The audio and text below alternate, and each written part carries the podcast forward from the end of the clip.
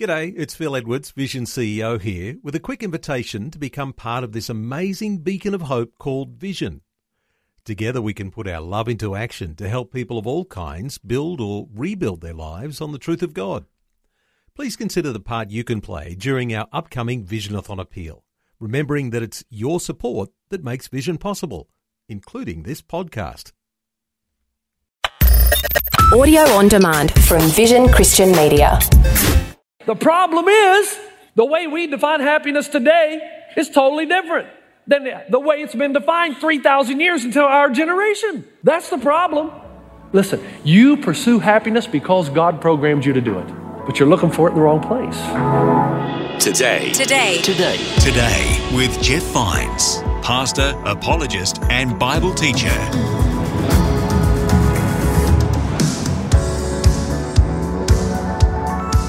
Hello, I'm Bill, and this is Today with Jeff Vines. Thanks for joining me. Today, we begin a new series called Everyday Heroes. The first message is about defining happiness. We've been created to seek happiness, but are we looking in the wrong places? Have we discovered the reason we're here? And are we pursuing our purpose? Let's hear from Pastor Jeff as he starts this message on defining happiness.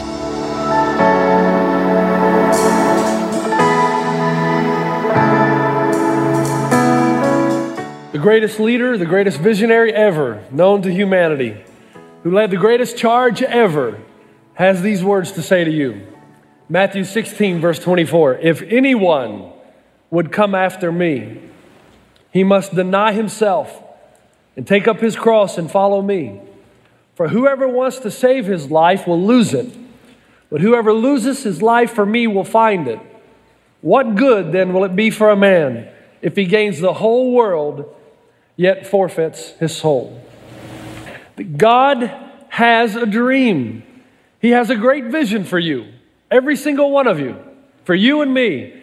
And that vision includes that somewhere along the line, you and I will wake up before we die and we'll start to get it. We begin to understand that this is not about us. The whole world is not about you. It's about God's purposes and God's objectives and what He's doing in the world. That somewhere along the line, you would begin to realize and you would accept as truth that even while you were in your mother's womb, God was shaping you, He was giving you a personality, He was giving you talents and abilities so that when you got older one day, as the grand designer, allowing you to experience both good and evil, times of joy and times of suffering, that you would see all of that as God fully equipping you to fill that hole in the universe that only you can fill. That you're not here by accident, that there is a specific plan and purpose for your life. It's not what God has planned for somebody else's life, it's for you. And that if you go your entire life and you never find out what that purpose is, specifically, what God has equipped you to do to fill that gap in the universe in a way that only you can fill. I didn't say people didn't have your personality, people didn't have your same gifts, but they don't express it in the way that you express it. You got one fingerprint and it's only yours. God's fingerprints on your life. If you go through your entire life and you go the way of everyone else and you never take the time to discover what that gift and purpose is, that's sad. Because according to the scripture, there is a direct correlation with what God made you to do and be with your ability to feel joy and happiness in your life. So I have a question for you. Are you happy? I'm worried because according to the Orange County Register, you're not. the title of the article says this We are healthy and wealthy, but we are not happy. And the author paints this scenario. He says, I want you to imagine for a moment 50 years from now that the average household income is $50,000 more per annum than it is right now. I also want you to imagine that 50 years from now, that the average life expectancy jumps some 15 to 17 years from 67 years of age to 84. And the author goes on to say, and I want you to imagine just a moment that because of advances in medicine and cosmology, that in 50 years from now, 50 year olds will look and feel like 35 year olds do today. And then here comes the punchline. That's right. You don't have to imagine. That's today.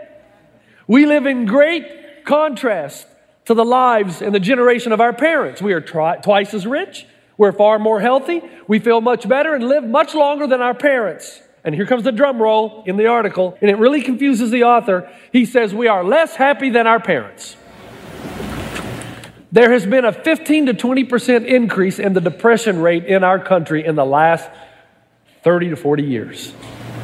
15 to 20% more people, when they were asked to describe their lives, checked the box entitled Very, Very Unhappy.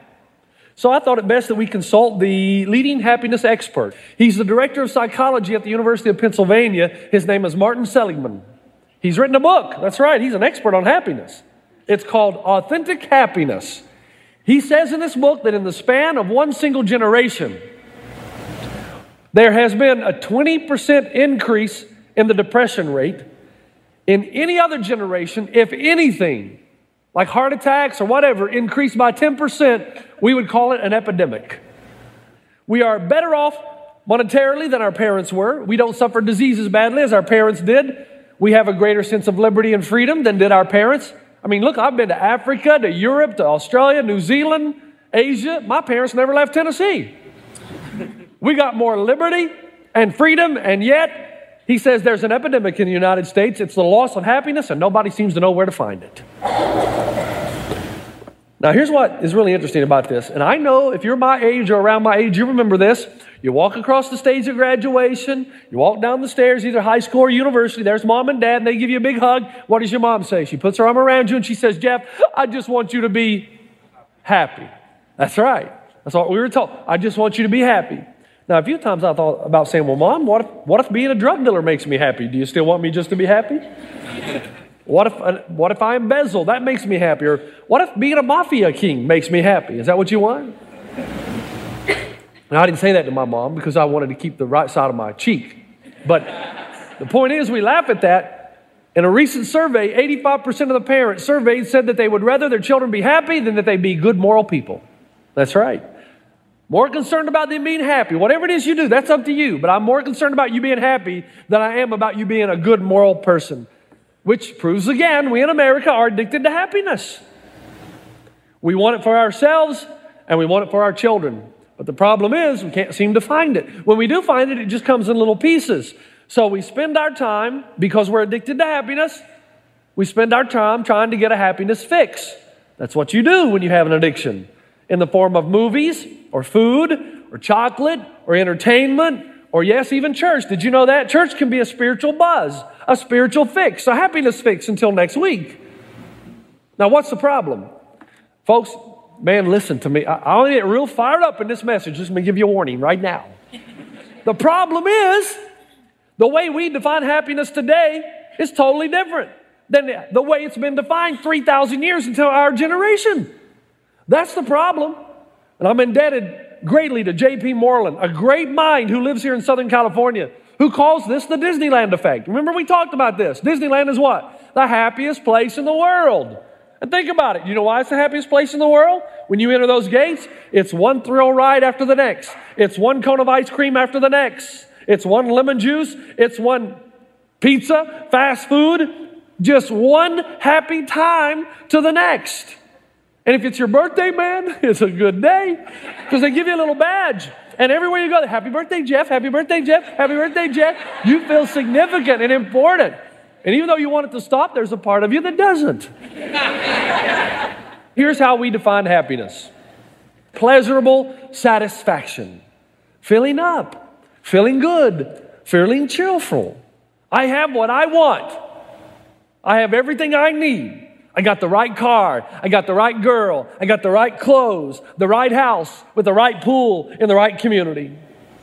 But the problem is, when you start defining happiness like this, pleasurable satisfaction, I got to tell you, something very, very bad happens. and let me illustrate it to you like this another article. Guys, you'll love this. You, you, you can feel my pain here. Here is a, the title of the article Exposure to beautiful women is ruining our lives. and it talks about a, a, test case that they did. They brought newlywed uh, men in and uh, college students who had had a steady girlfriend for six months or more.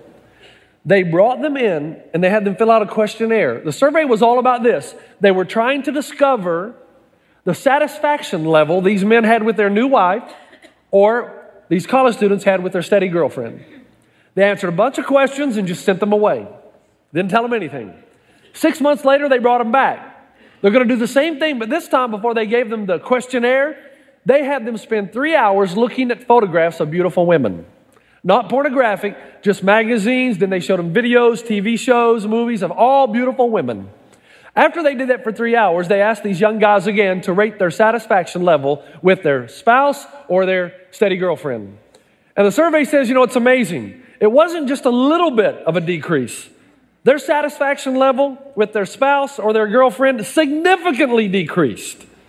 And the article goes on to say that 50 years ago, man, a man would go through his entire life, maybe see five to 10 beautiful women because you rode around on horses and you didn't have color television or television and you just didn't get out that much.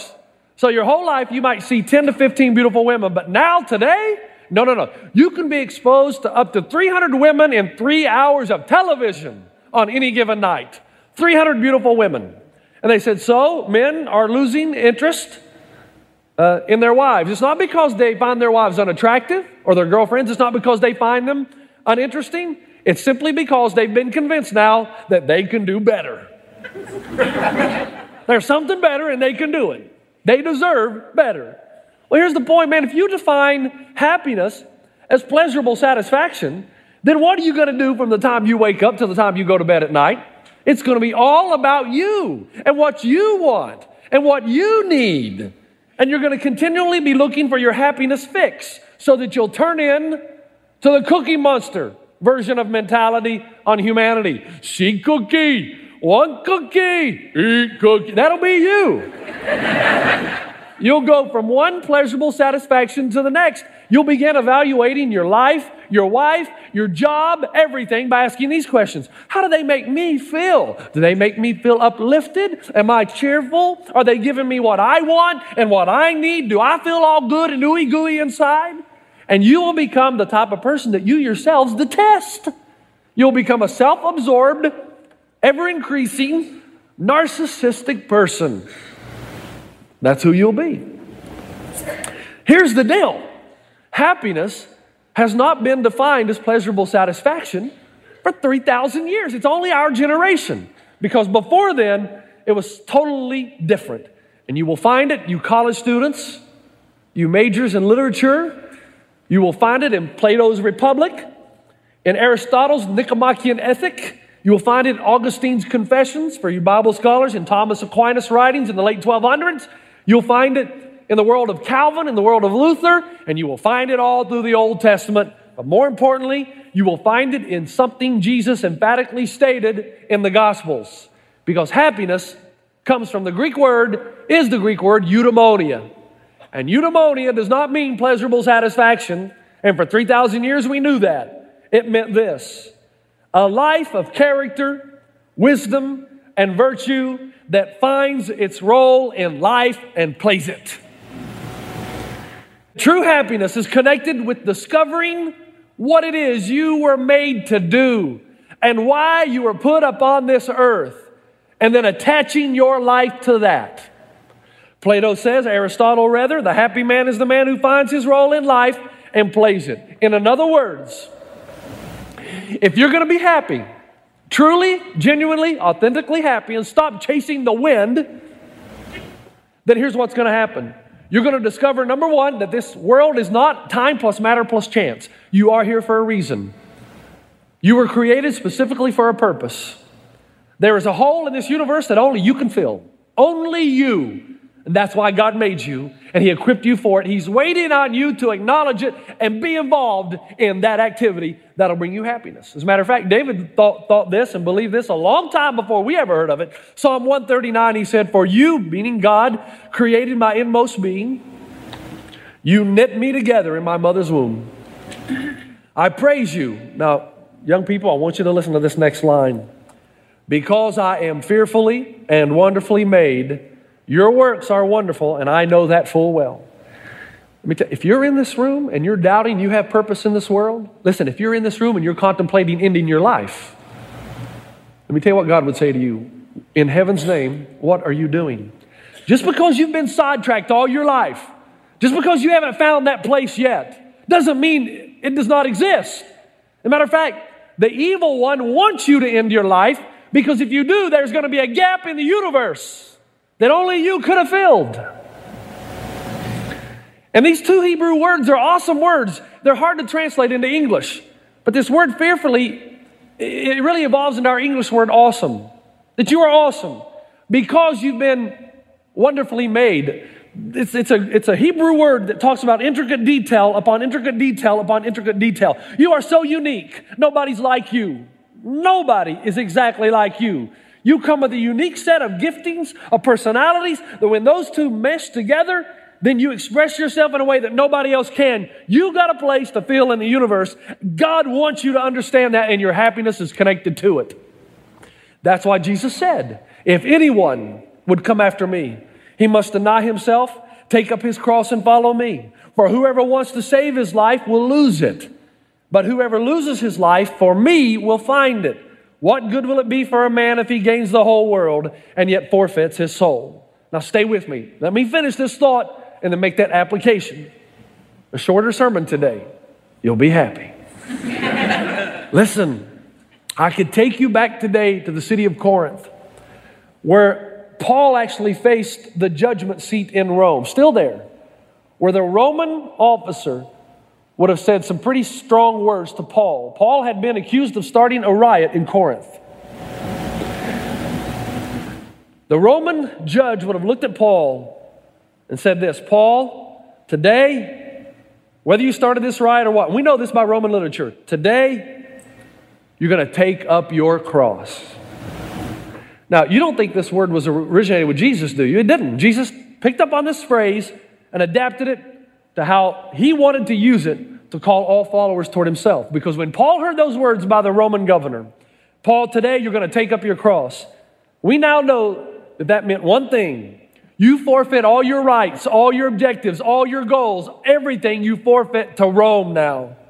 And you begin to do exactly what your new master, Rome, tells you to do.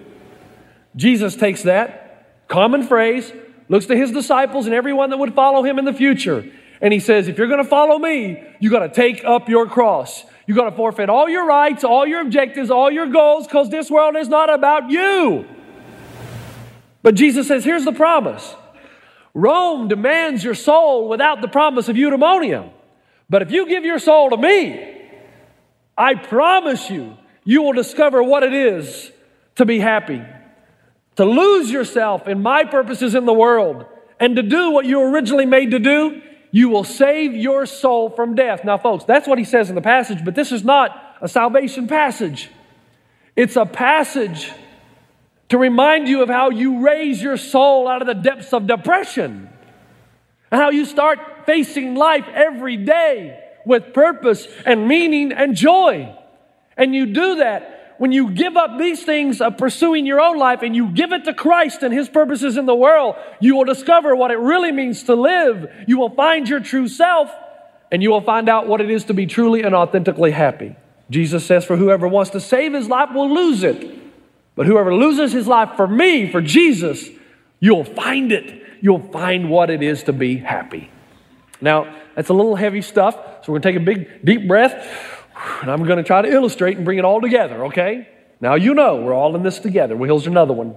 Hey, guys, you remember when we played Little League Baseball and coach said, Hey, uh, Vines, I want you to go out and stand in the outfield. We're going to have batting practice. You remember how often baseballs came to the outfield?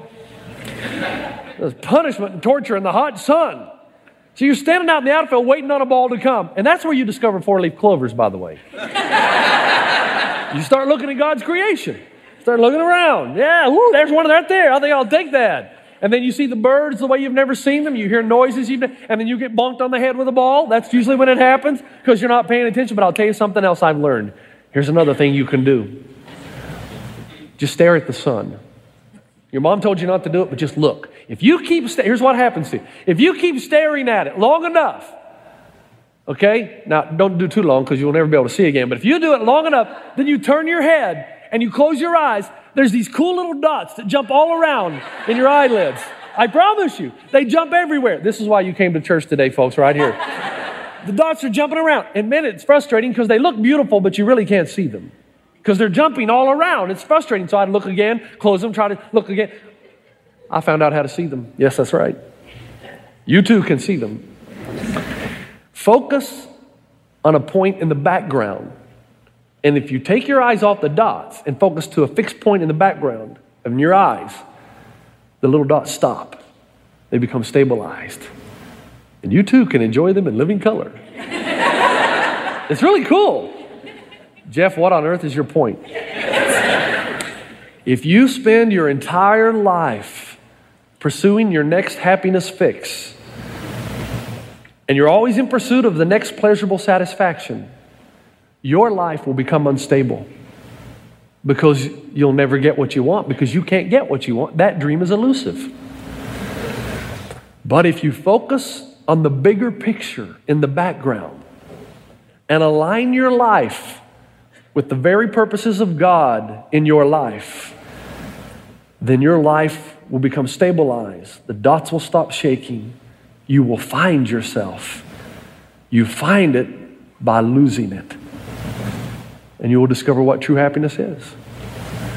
When you align your life not with pleasurable satisfaction, that's an unstable life, but with a stability that living your life for the purpose for which you were created brings. When you do that, then, folks, it's a wonderful, wonderful thing. You find your life by letting go of it and asking where God is moving. By being absorbed in what God is doing, and you start asking the question of what role were you meant and designed to play, and you align yourself with God's purposes in your life. Folks, you think you're here by accident this morning in that chair? You're kidding, right?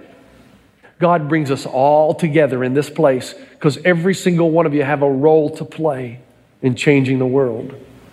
And you're never going to be, listen, I wish I could crawl up inside your head and get, listen, you pursue happiness because God programmed you to do it. But you're looking for it, I'm looking for it, we're looking for it in the wrong place. You're only going to find it when you use your greatest, listen, the happiness factor kicks in when you surrender your life, when you give up your rights, and when you begin to be involved in what you were made to do. And the reason your soul is depressed is because your soul knows very well that what you're doing is not going to bring eternal happiness and that it's not something that is of eternal value. You can't trick your soul. Your soul knows that all these happiness fixes are temporary at best. It knows it's just going to last for a moment and then you're going to need another one. It's waiting for that thing in which you involve yourself that matters, that is hooked up eternally, and that corresponds with that thing God made you and only you to do in the world. You've been listening to Today with Jeff Vines. Thanks for joining us. Next time, we'll bring you the rest of this message from Pastor Jeff. Let me tell you, here's the way I see it. One day, because the Bible says that we're all trophies of God. Did you know that? We are trophies of God in a trophy case. One day, I, I imagine there's going to be a big parade in heaven. God's going to be high and lifted up, and He's going to watch this parade go through downtown New City, Jerusalem. There's going to be one float after the next. Every float filled with people who found what it is to be truly authentic. You can listen happy. to more messages like Discover this. their purpose Just for search they were for made Today with Jeff Vines wherever you get your podcasts.